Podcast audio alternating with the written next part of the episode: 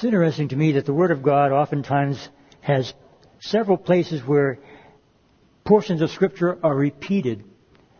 I'm thinking, for instance, in Psalm 14, we find David speaking of the fact that there is no one who does good, no, not one, talking about the depravity of man, and then repeats the exact same words in Psalm 1, in Psalm 53, almost verbatim.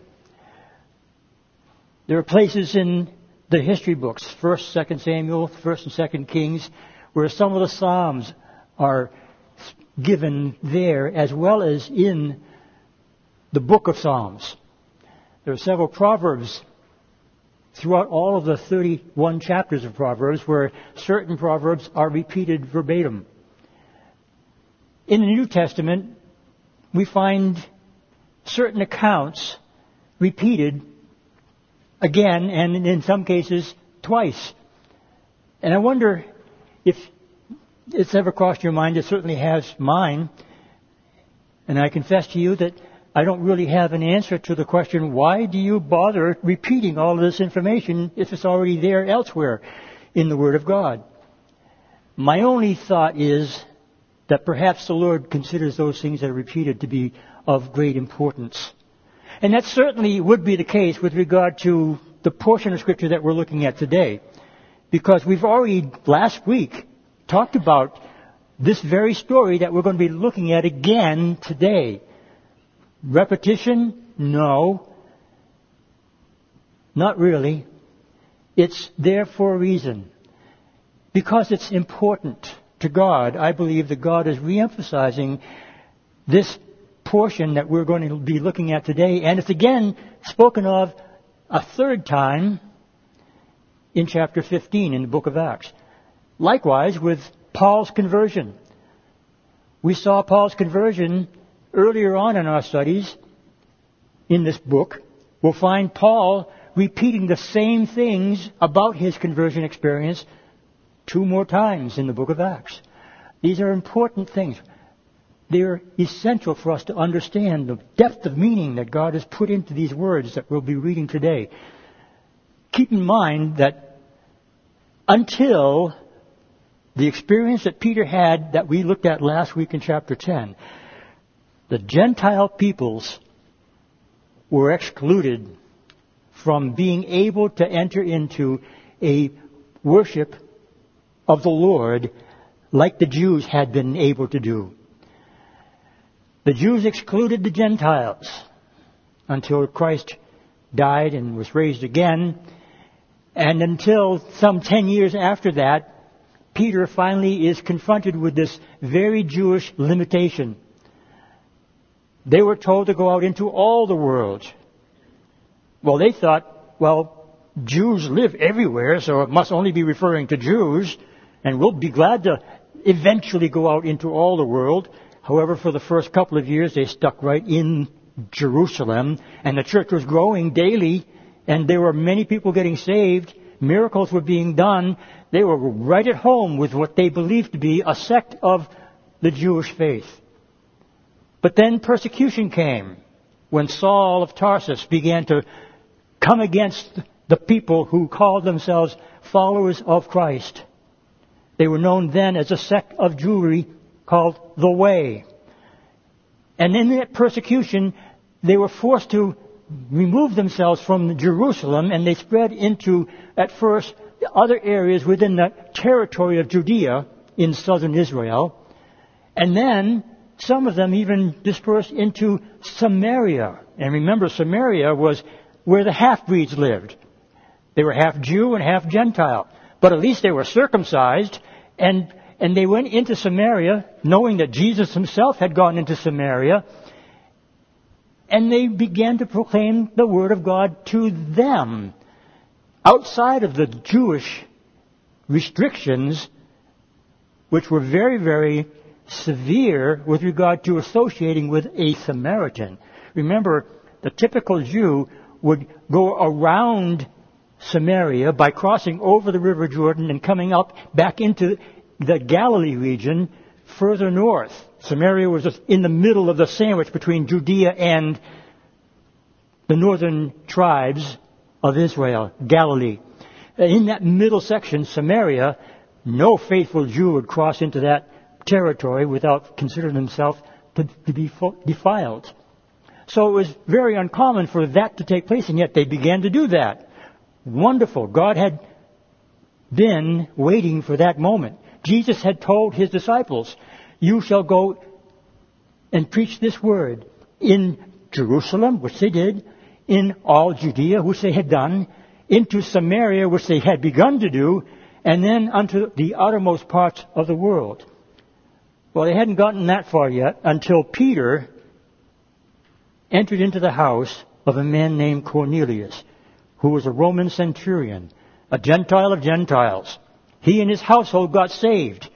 The Holy Spirit came down upon them just as He had done on the day of Pentecost to all the Jews who were present in Jerusalem on that wonderful day that we call Pentecost Sunday. And so a new Pentecost had been experienced by Gentiles, not by Jews. Changed everything. And that's why I believe this story is repeated two times beyond its first record. Because it's so important.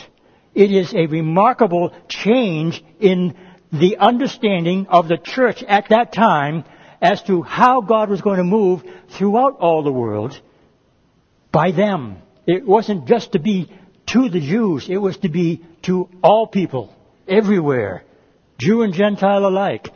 That did not fit their theology. But they had to change, and they are going to change, and that's what this portion of Scripture is mostly all about. It sets the stage. Remember, we saw Paul persecuting the Jews, and then, or Saul rather, persecuting the Jews, and he got saved on his way to Damascus in that effort to continue persecuting the Jews that had already spread that far. In his getting saved, a new thing had begun with him. And now he has taken kind of a back seat in the storyline of Luke as he writes this great book of Acts. And we see that Paul is going to come back on the scene and we're going to be spending a lot of time following Paul in his missionary journeys. But before we get to that point, Luke felt he had to fill in the gaps. And that's what we're doing today. We're filling in some gaps. We're in the middle of that gap which was the reason that Paul was able to so successfully go into the Gentile world with the blessing of the Jerusalem church. It wouldn't have happened without these events that we're looking at today. So here we are in chapter 11 of the book of Acts, and we're going to be reading from verse 1, and that's likely, I think, that we'll complete the entire chapter. But I do want to spend at least a short while on this repetitive story that we're talking about with regard to Peter's experience among the Gentiles in Caesarea. Verse 11, um, verse 1 rather, chapter 11. Now the apostles and brethren who were in Judea heard that the Gentiles had also received the word of God. That spreads pretty quickly. He's been in Caesarea, spent some days there, and the people in Jerusalem have now already heard Peter has done something completely out of line. Look at what they're saying. Not only did they hear that the Gentiles had received the word of God, but it says in verse 2, And when Peter came up to Jerusalem, those of the circumcision contended with him, saying, You went into uncircumcised men and ate with them. You see the, the venom that comes from that statement. They were angry. They were contentious. They saw Peter as having erred greatly in having done this terrible deed of entering into a Gentile's house and actually eating bread with him. You know, the, the Jewish mind in that day, and it may even still be today, I'm not sure, but back in that day especially, it was very, very important when you're eating bread with another person that you have a like-mindedness. And in sharing a meal, you are basically coming into a communion with that other person in that like-mindedness kind of way. And in that event of eating with another, you are now one with them in mind, in attitude, in spirit. A Jew would never ever eat with a Gentile because of that. And they're, they're actually accusing Peter of doing some heinous thing by going into a Gentile's house and communing with him, eating bread, becoming one with that Gentile. How un-Jewish can you be?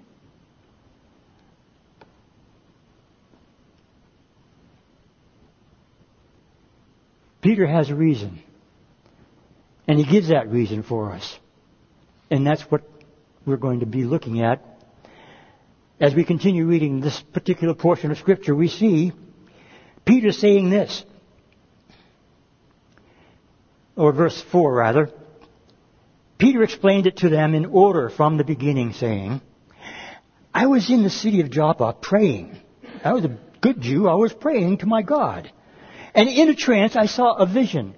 Now, that's acceptable to any faithful Jew as well. A vision of God. Wow, that's awesome, Peter. What did you see?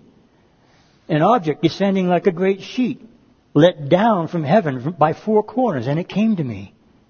And when I observed it intently and considered, I saw four-footed animals of the earth, wild beasts, creeping things, and birds of the air. And I heard a voice saying to me, Rise, Peter, kill and eat. But I said, Not so, Lord, for nothing common or unclean has at any time entered my mouth. If you were here last week, this is, of course, a repetition of what we studied last time together. Peter was in Joppa. He was on the rooftop around lunchtime. Luke gives us some details in chapter 10 that are not given here, and details are given by Peter here that are not given in chapter 10. But the basic story is exactly the same. He's telling them, this is what I saw. I had a vision. I was just praying. He doesn't say here that he was hungry like Luke says, but he was and he did see this vision just as he describes here and a voice did speak just as he here describes. And it says, now this was done three times and all were drawn up again into heaven. And at that moment, that very moment, three men stood before the house where I was having been sent to me from Caesarea. Then the Spirit told me to go with them, doubting nothing. Moreover, these six brethren accompanied me, and we entered the man's house. Now take note of the fact that Peter is saying, these six guys, standing here obviously, these six guys were with me. They're my witnesses to what I am saying. I'm not trying to make this up. They heard it. They knew it. They were there. You can trust my witness because with this very fact, with two or three witnesses, a matter shall be known. And so he's being very Jewish in his approach, even under the law. Peter's careful to say, these men were with me.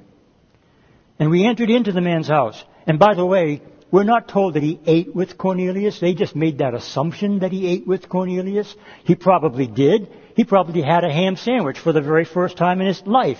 He might have had all kinds of things that were delicacies to the Gentiles that Peter never had been wanting to ever touch. There were very strict rules and regulations regarding what they could eat. That's still today, today the very, very same with Jewish customs in Israel. You might be able to go into McDonald's, but you won't be able to buy a cheeseburger because they are very strict in regard to the statement that Moses had made as a commandment in the law that told them you shall not uh, boil the mother's you not you shall not boil the meat in the mother's milk. So cheese is made from milk. Hamburger is made from beef. You can't put the two together in a sandwich because that would defile the Jewish mind. It was the same back then. They didn't have McDonald's, obviously, but they had those restrictions. Peter said, I did this because I was told to do this. And yes, I went into the man's house. He says in verse 13, and he told us how he had seen an angel standing in his house. This is the Roman centurion he's talking about here. Who said to him, send men to Joppa and call for Simon whose surname is Peter who will tell you the words by which you and all your household will be saved. Again, this is relatively new information that Peter's giving that Luke didn't give us in the previous chapter. The angel had said that Cornelius was told that by the hearing of this man's words, you will be saved. That's powerful too. By the hearing of the word, men and women everywhere have that same opportunity to not only hear, but accept what they hear and receive by faith that which they've been told. It's called salvation. It's called setting this one who has been a sinner free from his or her sins. It's called redemption. It's called the grace of God. You shall be saved. And verse 15 says, And as I began to speak, the Holy Spirit fell upon them as upon us at the beginning. And then I remembered the word of the Lord, how he said, John indeed baptized with water, but you shall be baptized with the Holy Spirit. Remember, Luke records for us in chapter 10, the Holy Spirit came down upon them, the Gentiles, just as he had come upon the Jews in Jerusalem many years before that, and they began to speak in tongues. That was an outside evidence of what had taken place. God wanted to make sure that those Jews that were present knew that this was from God.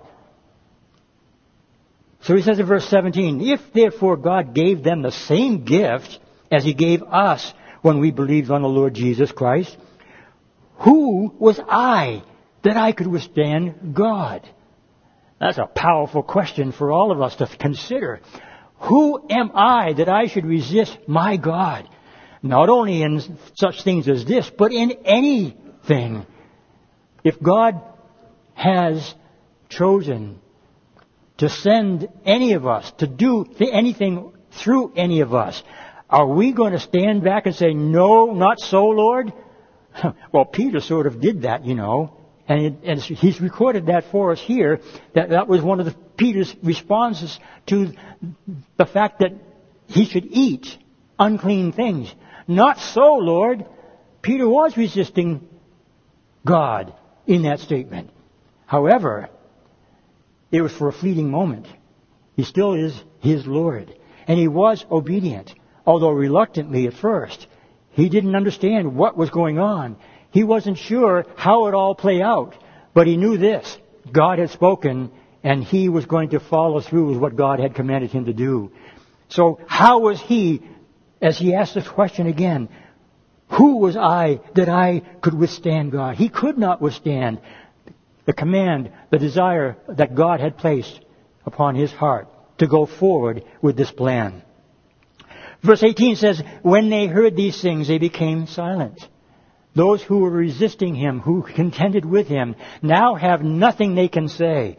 Peter gave a good word, an explanation of what had taken place. And it was received by them, apparently. And that's a wonderful thing. That's a good thing for them to have done that which they apparently did do in this particular case. They originally contended with him, but when he explained it to them, they came to a place where they accepted it. They might not have understood it. They might not have thought it was all that great an idea, but God was in it, and it was obvious to them at this point that it was indeed from the Lord. And so they were having to agree with Peter that this is okay. Neither can they resist. Neither can they withstand.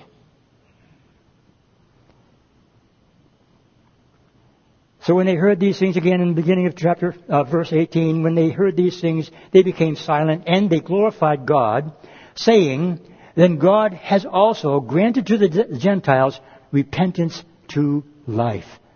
Case closed. God has done it. We have nothing else we can say. Let's move on from here. Everything's going to be all right. Now the Gentiles can get saved. But there's still a faction in those Christians, they weren't called Christians yet, but those believers in Jesus Christ who were Jews, who were raised all their lives in Jewry, who wanted to continue to follow the customs of the Jew and thought that it was necessary for all believers to do the same. That involved circumcision. That's why these of the circumcision, it says, were so animated towards what Peter had been doing with the Gentiles. Those Gentiles would not have been circumcised. At least the Samaritans had been customarily following the habit that was, or the custom rather, of circumcision. But the Gentiles definitely were not. You could almost say they were out for blood. They wanted to have those Gentiles follow the customs of Jews. And it becomes an issue not only in this early stage of the salvation of the Gentiles, but much later on we're going to see it continue to be a problem even with the Apostle Paul as he reaches out to the Gentile nations. Much more of that will come later. Verse 19 says, by the way, that's the end of Peter for now. He's going to be in chapter 12, and after that, he's going to be very, very scarcely seen throughout the remainder of the book. But in chapter 11, where we are now, it changes its focus. Luke is writing that interlude to develop what he's going to be sharing with us next as we move forward. Now in verse 19, he changes to what's going on in another place that we haven't yet seen. But it's a very important and very essential thing that had to have happened. And Luke records it for us in this way. In verse 19 it says, Now those who were scattered after the persecution that arose over Stephen traveled as far as Phoenicia, Cyprus, and Antioch, preaching the word to no one but the Jews only. So here again, they've gone beyond Damascus, another hundred miles as far away as Antioch. Now, Antioch is in what today is known as Syria. It was at that time the third largest city in the Roman Empire. There was Rome, there was Alexandria in Egypt, and there was Antioch in Syria. They were the three great municipalities, metropolitan areas that were very highly populated and very important in the Roman world. There are other cities, towns named Antioch. One of them is mentioned in the Word of God, and Antioch of Pisidia. It's a much smaller community in a different area of the world. But this one is so very, very important for all of the church, and especially in that day. This is where things really, really begin to unfold. But, take note again that in verse 19 it says they only spoke these things that they knew to Jews. There were many Jews in Antioch of Syria, many synagogues, where they would go into the synagogues and they would proclaim that Jesus Christ is the Messiah. And in their proclamation of that, many Jews were getting saved. A wonderful thing was happening. It says in verse 20, but some of them were men from Cyrus and Cyrene. Now Cyrus, or Cyprus rather, and Cyrene, Cyprus is an island off the Mediterranean shore. You can see on a good day from the shores of Israel that island known as Cyprus. But Cyrene is a city in North Africa. So they were coming from different locations. They were Jews, but they were traveling just like the Jews who were coming from Jerusalem, probably to escape persecution, and they ended up in Antioch along with many of the other Jews. But these particular ones from Cyprus and Cyrene, it says, who when they had come to Antioch spoke to the Hellenists preaching the Lord Jesus. Now, there's a bit of a difficulty with the word Hellenist. In some of your translations, it might say Grecians. In other translations, it might just simply say Greeks. And Luke's usage of the word Hellenist usually implied Jews who did not live in Israel. They were living in other territories and they were known as Hellenistic Jews or Hellenists. Now, that's what Luke has given for an explanation of who he's referring to when he refers to the Hellenists. But in this case, it looks as though, and there are some manuscripts that have a slightly different variation of the word that is translated Hellenist, so that it may very well be, and I'm pretty certain because of the context, that Luke was not referring to Jews, he was referring to Greeks the Gentile population in that region. There was a huge Greek culture in that city. Even though it was a Roman empire, there was a Greek culture in that city as well as an Asian culture.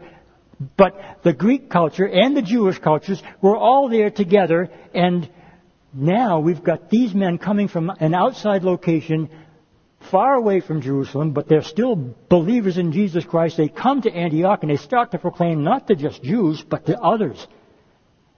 And there is a wonderful response in all of this. It tells us in 21, and the hand of the Lord was with them, and a great number believed and turned to the Lord. So this is after Peter had introduced the Gentile world through Cornelius to the gospel message. Things are beginning to now turn in a very different direction. This is a great new chapter in the history of the church, and it's beginning here in this grand city of Antioch. Oh, by the way, Antioch, because it was a very large population center, it also had a lot of, well, carnality associated with it, if you will. One of the Roman writers said that the sewage from the river Orontes, which passed through Antioch, is now flowing into the, the Tiber, which is a river going through Rome. And the implication is the garbage that comes from Antioch is now affecting the Roman citizens as well. They were a very, very Las Vegas type of place, apparently. They had many temples to the goddesses like Daphne and Aphrodite. It was a very, very popular place. Probably could be well named Sin City. But the Word of God had come there. And I submit to you that where it's the darkest, the light shines more brightly. That's what was happening in Antioch. It was a very dark place spiritually, but the light has now shined brightly in that city. And there are many people who are now coming to the Lord. It is a marvelous thing to see when God moves in such a way as to bring a multitude of people to Himself through the teaching of His Word. And that's what now is taking place. Not only to the Jews, but to everyone. It says in verse 22, Then news of these things came to the ears of the church in Jerusalem. Oh, now Jerusalem's going to have to get involved again. That's where the apostles still are, by the way. And that's where really the, the central ministry of the church began and continues to be an influence throughout all of that which now has become the church of Christ, the church of God.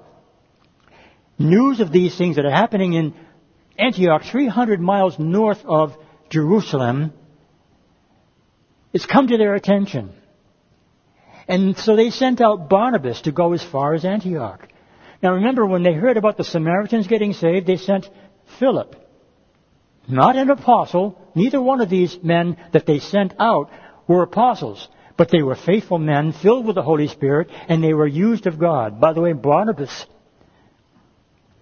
is one of the most important characters in the Word of God from a New Testament perspective.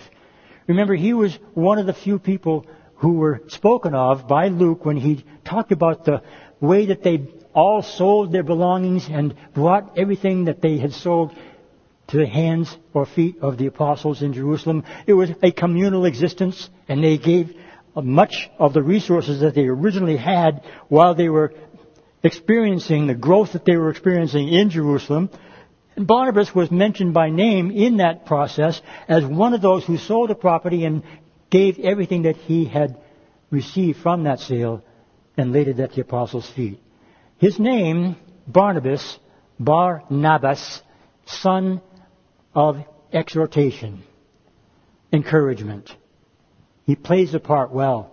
It, the name fits him very, very well indeed. And he's now being reintroduced in this portion because he's being sent by the apostles to Antioch to find out what's really happening. Verse 23 says, And when he came and had seen the grace of God, he was glad and encouraged them all that with purpose of heart they should continue with the Lord. Here's a man of encouragement, encouraging them to continue in their newfound faith. When he got there, take note of the fact that it says he had seen the grace of God. He was able to observe that something has been happening there and it has to be God's grace that has been the source of all of these things that have been taking place. He had seen the grace of God. I like that. I want the grace of God to be seen by others through this ministry, through all of you going out into your neighborhoods, into your places where you work, whatever your encounters may be, to express by shining the light of Christ how excited it is, exciting it is to be a part of the fellowship, to be a part of the amazing things that God is doing in His church. We're living in the last days. And if we don't do those kinds of things, then what we are simply doing is taking that little basket and covering that light so that it cannot shine. People of God don't let that happen. We need to shine the light brightly because it is very dark out there in the world and it's getting darker by the moment. But we have light to shine in that darkness. And though the world loves the darkness rather than the light, when that light begins to shine, there are at least some who will say, I want that. I don't have what you have, but I want that. And you won't have to say much, anything at all, perhaps. Just be what God intended you to be. Not everyone is an evangelist. Not everyone is a spokesperson. But every one of us is a child of God. And we have the same power, the Holy Spirit in each of us. Light needs to shine. And it was shining there. And he saw that. It was an amazing thing. He saw the grace of God at work. And it was an exciting time for all of them. That's the way it should be in the church today. He encouraged them. That's what his name is. Son of encouragement. He exhorted them to stick with, following after the commandments that they knew to be from God, to serve God, to continue to be willing to do God's will. That's what he was teaching them. Verse 24 says, For he was a good man, full of the Holy Spirit and of faith, and a great many people were added to the Lord. That should be the result. Then Barnabas departed from Tarsus, or for Tarsus rather, to seek Saul. Now Luke is getting back to Saul of Tarsus. We all remember him. He was the one that persecuted the church but got saved, miraculously saved, on his way to Damascus, encountered the Lord in a miraculous event that changed his life totally. He went 180 degrees in the opposite direction, which is good. Now, if you remember, Paul, at that time, when he first got saved in Damascus, he was then sent by Barnabas and brought by Barnabas to Jerusalem.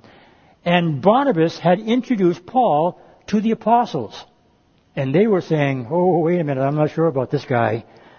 Well, he was there, according to himself in Galatians, writing about this for 15 days, and then he went on from there down into Arabia. Now, we're not told much about that, except for the fact that he was apparently there for three years, and then after that, he went through Caesarea all the way up into his hometown of Tarsus, and he was now there for about another eight or so years, seven or eight years. And now, Barnabas is going there to Tarsus to get Saul. Why? Because Barnabas knew that Saul had been called to proclaim the gospel message to the Gentiles. And the things that were happening in Antioch, where the church was growing so rapidly, Barnabas knew this is something that Saul needs to be a part of. So he goes from Antioch all the way to Tarsus and comes back with Saul. It says in verse 26, when he had found him, he brought him to Antioch, and so it was that for a whole year they assembled with the church and taught a great many people. And the disciples were first called Christians in Antioch. We use the word Christian almost too loosely, I think. You know, there are a lot of people who say, I'm a Christian. I believe in God. Oh, I go to church a couple of times a year. I do good things. My grandfather was a pastor. My parents sent me to Sunday school. I'm a Christian. I'm a believer.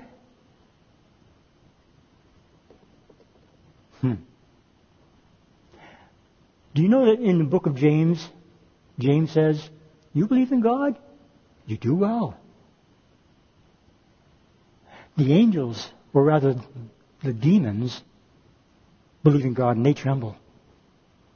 What James is saying is, hey, prove it. And he goes on to talk about faith. He talks about the fact that without faith, works is dead. So you do good things for the people of God. You give money to the church. You are generous with your neighbors. Those are all good things. They're good works. But is it based on the fact that you believe in Jesus Christ as your Lord and Savior that you're doing these things? James makes a distinction. He said, Show me your faith without works, and I'll show you my faith by my works. James is saying, look, faith has to be acted out. It has to be shown. James is not saying you're saved by faith. Never would he have said that. But he's saying your faith should show others that you are indeed saved. These men taught the same thing. Paul, now, instead of Saul, his name will be changed. He becomes the great apostle to the Gentiles. And that moment a conversion that had happened so many years earlier, up till this time, that period of time was a training for Paul to become that one that God had intended for him to become. And now he's placed into the midst of a great work of the Holy Spirit in the Gentile lives who are impacted by the gospel message that's being propagated here in this city of Antioch. And now there are some who are observing. They're looking and they're seeing what's going on. And we're not told whether this is from an attitude of disdaining or an attitude of praise for what's going on.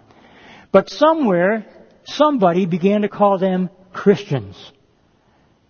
Now, the word Christians is a combination of the word Christos, which is Christ, also Messiah, and the ending is a Latin ending. Eon is a Latin ending which means a follower or a part of that which is spoken of. So the word Christian means Christ follower. Christ follower. Whether they intended it as an insult or a commendation, that is what we are to be. And so they accepted that, whether it was derogatory or not, as being perfect. They used to be called members of the sect known as the Way under Jewry.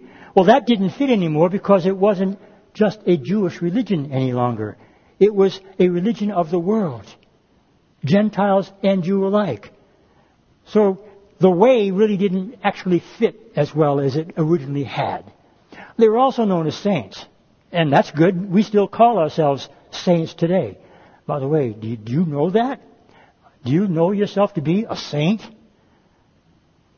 Well, if you've been raised in the Catholic Church, you wouldn't think that that would be very likely because it's the Catholic Church that determines who saints are and who are not saints.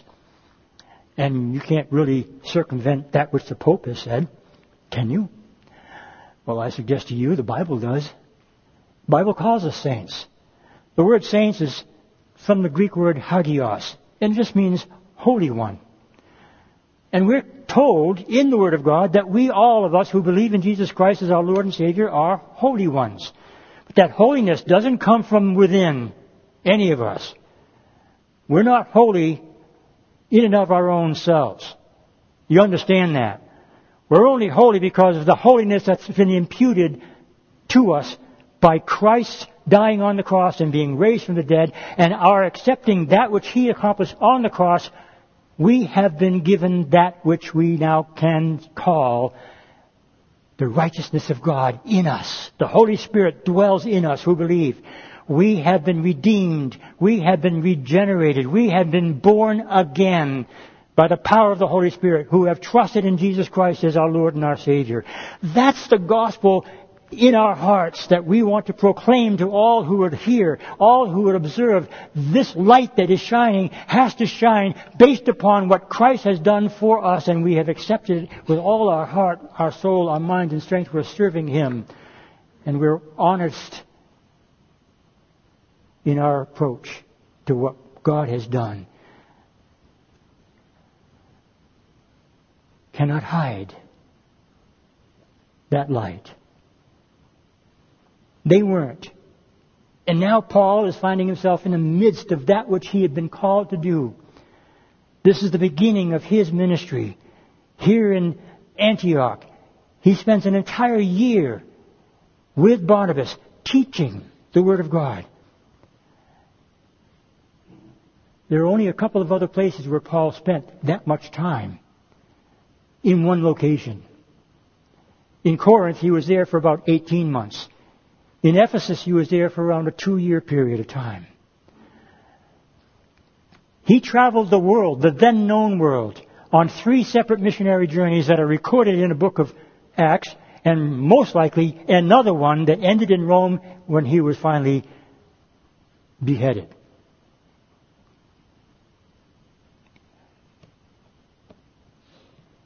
What a wonderful teaching experience that must have been. Keep in mind that in Arabia, while he was in Tarsus, his teacher was Jesus. Not the apostles. He got almost everything that he taught subsequent to his conversion from the Word of God and from the training that he received from Jesus in isolation. He was very well prepared indeed for the ministry that God had for him to do and now it has shown to be such a profitable thing for the church. He and Barnabas set the groundwork. Ground was laid for the spreading of the gospel throughout the entire Roman Empire. But before they do that, before they enter onto their, what we know of as their first missionary journey, they've spent this first year training the disciples in Antioch both Jew and Gentile. And now it comes to the point where they need to move on to something more. They spent that whole year with the people, and many people were saved, and the disciples were first called Christians in Antioch. Now it tells us in verse 27, and these days, prophets came from Jerusalem to Antioch. Now again, this is all preparation for the Apostle Paul to move forward in his ministry. These things are occurring, and Luke is writing them in a specific order, in a specific way, to show that the Lord is in this. And he's taking various individuals from various locations to do various things, to bring it all together to completely fulfill his perfect plan for the church. And so, Paul uses these men that come to Antioch in a very important way. It says, they came from Jerusalem to Antioch, and in verse 28 it says, Then one of them named Agabus stood up and showed by the Spirit that there was going to be a great famine throughout all the world, which also happened in the days of Claudius Caesar. Luke is a very accurate historian, and he gives details. And through the details that he's giving here, we can tell that this event must have taken place somewhere around 43 or 44 AD. Because of the information he gives regarding Claudius and the famine that had happened in his days. But this man, Agabus, Interesting character. We'll see him again much later in Acts 21. But he comes to Antioch and he is a prophet. In the church, there were prophets. In the church, there are gifts of the Spirit. There are ministries of the Spirit. There are offices in the church that are recognized. They weren't fully developed yet in this particular portion of Scripture, but they will be as we move forward, and we'll see those things, especially in Paul's writings of the letters that he wrote regarding the various acts of the Spirit in the church, and it's given very, very clearly that the Spirit does impute to all of his church various gifts and abilities and responsibilities. And this particular office of prophet is one of those offices that are spoken of. There are the apostles, there are evangelists, there are prophets, there are pastor teachers. All of them are part of what God has intended for the church. To bless the church, to edify the church, for teaching sound doctrine, for establishing the church, for doing the ministry that God calls the church to do. They're important ministries. Do we have prophets today? One of the things that we recognize when we see the activities or the statements of prophets in the Old Testament and in the New is that they can either be speaking of some future event prophesying that something is going to happen, as will be the case here, or they can be forth-telling or telling forth the Word of God, explaining the mysteries of God that were previously unknown. As Paul did. In the book of Ephesians, Paul told the Ephesians that he explained to them the very mysteries of God that had been unknown until they were revealed to the Gentile world. He was a prophet in that case. He was forthtelling the truth of God's Word. There are prophets today in that sense, I believe. Men and women who have been chosen by God, empowered by the Holy Spirit to proclaim the truth of God in a way that is so very needful for the church. I see it especially so in areas of the world where the gospel has not yet been fully known. Places like Iran, China, North Korea, Iraq, Sudan, in places where the Word of God is being restricted by enemies of God. And they don't want the Word to be propagated by the words that are spoken by true men and women of God. And in those places, I believe that the Lord is indeed moving prophetically. He's demonstrating His willingness to save all who will come to Him by faith through signs that are visions and dreams in those places. Is it happening out here in this end of the world, this corner of the world in which we live? Oh, well, I guess it probably won't because I'm not really sure that any of us care. Or do we? I think he does do those things when his people want him to do those things. He simply says, God, your Father, loves to give good gifts unto his children. Why would he withhold any good thing from us? The only reason that he would is because we would never ask. So friends, when Jesus says, ask and you will receive, don't you think it's a good idea for us to do so? Let's do it. And let's do it with a heartfelt conviction that what Jesus has told us, He, he will complete in us. He will do that which He has promised because He is God and He loves to give good gifts unto His children. He wants to give exceeding abundantly above all that you ask or think. Are we willing to simply just trust Him in this? Are we willing to say, Lord, I'm lacking in my faith. Will you help me increase my faith to believe what you have said to be true for me as well as it is for anybody else in the world today. Let us be faithful to what God has spoken in His Word, my friends. Then we will be known as Christians by all with whom we come into contact. I want that to be the case for me, for you, for all of us. So that they can say they were called Christians in Searsport. They were called Christians in Swanville, in Belfast, in Stockton Springs, in Prospect, in Northport, in Searsmont, Bayside, Lincolnville. You know, we are in a very large area, but very remote area. And it is necessary for all of us to recognize that not all of us live in Searsport. We span a huge region.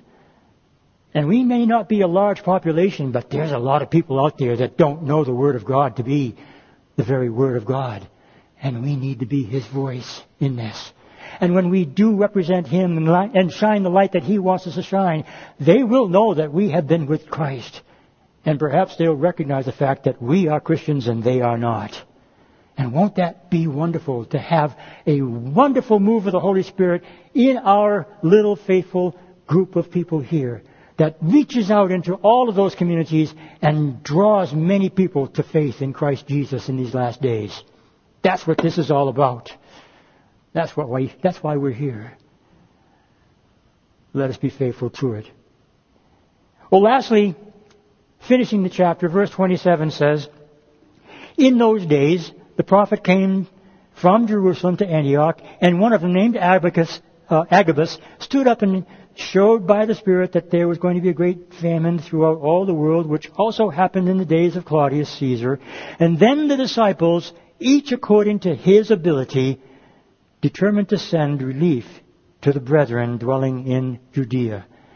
These are Gentile believers, and they're reaching out to the Jews in Jerusalem by helping them in a material way. This is one of two occasions where the Jews in Judea are going to be helped by Gentile believers. It's a wonderful example of God moving in the heart of those who serve Him by being willing to give to others what they have received. Better to give than to receive, we're told. And that's always been the case. That's what they're doing here. And it says in verse 30, this they also did and sent it to the elders by the hands of none other than Barnabas and Saul.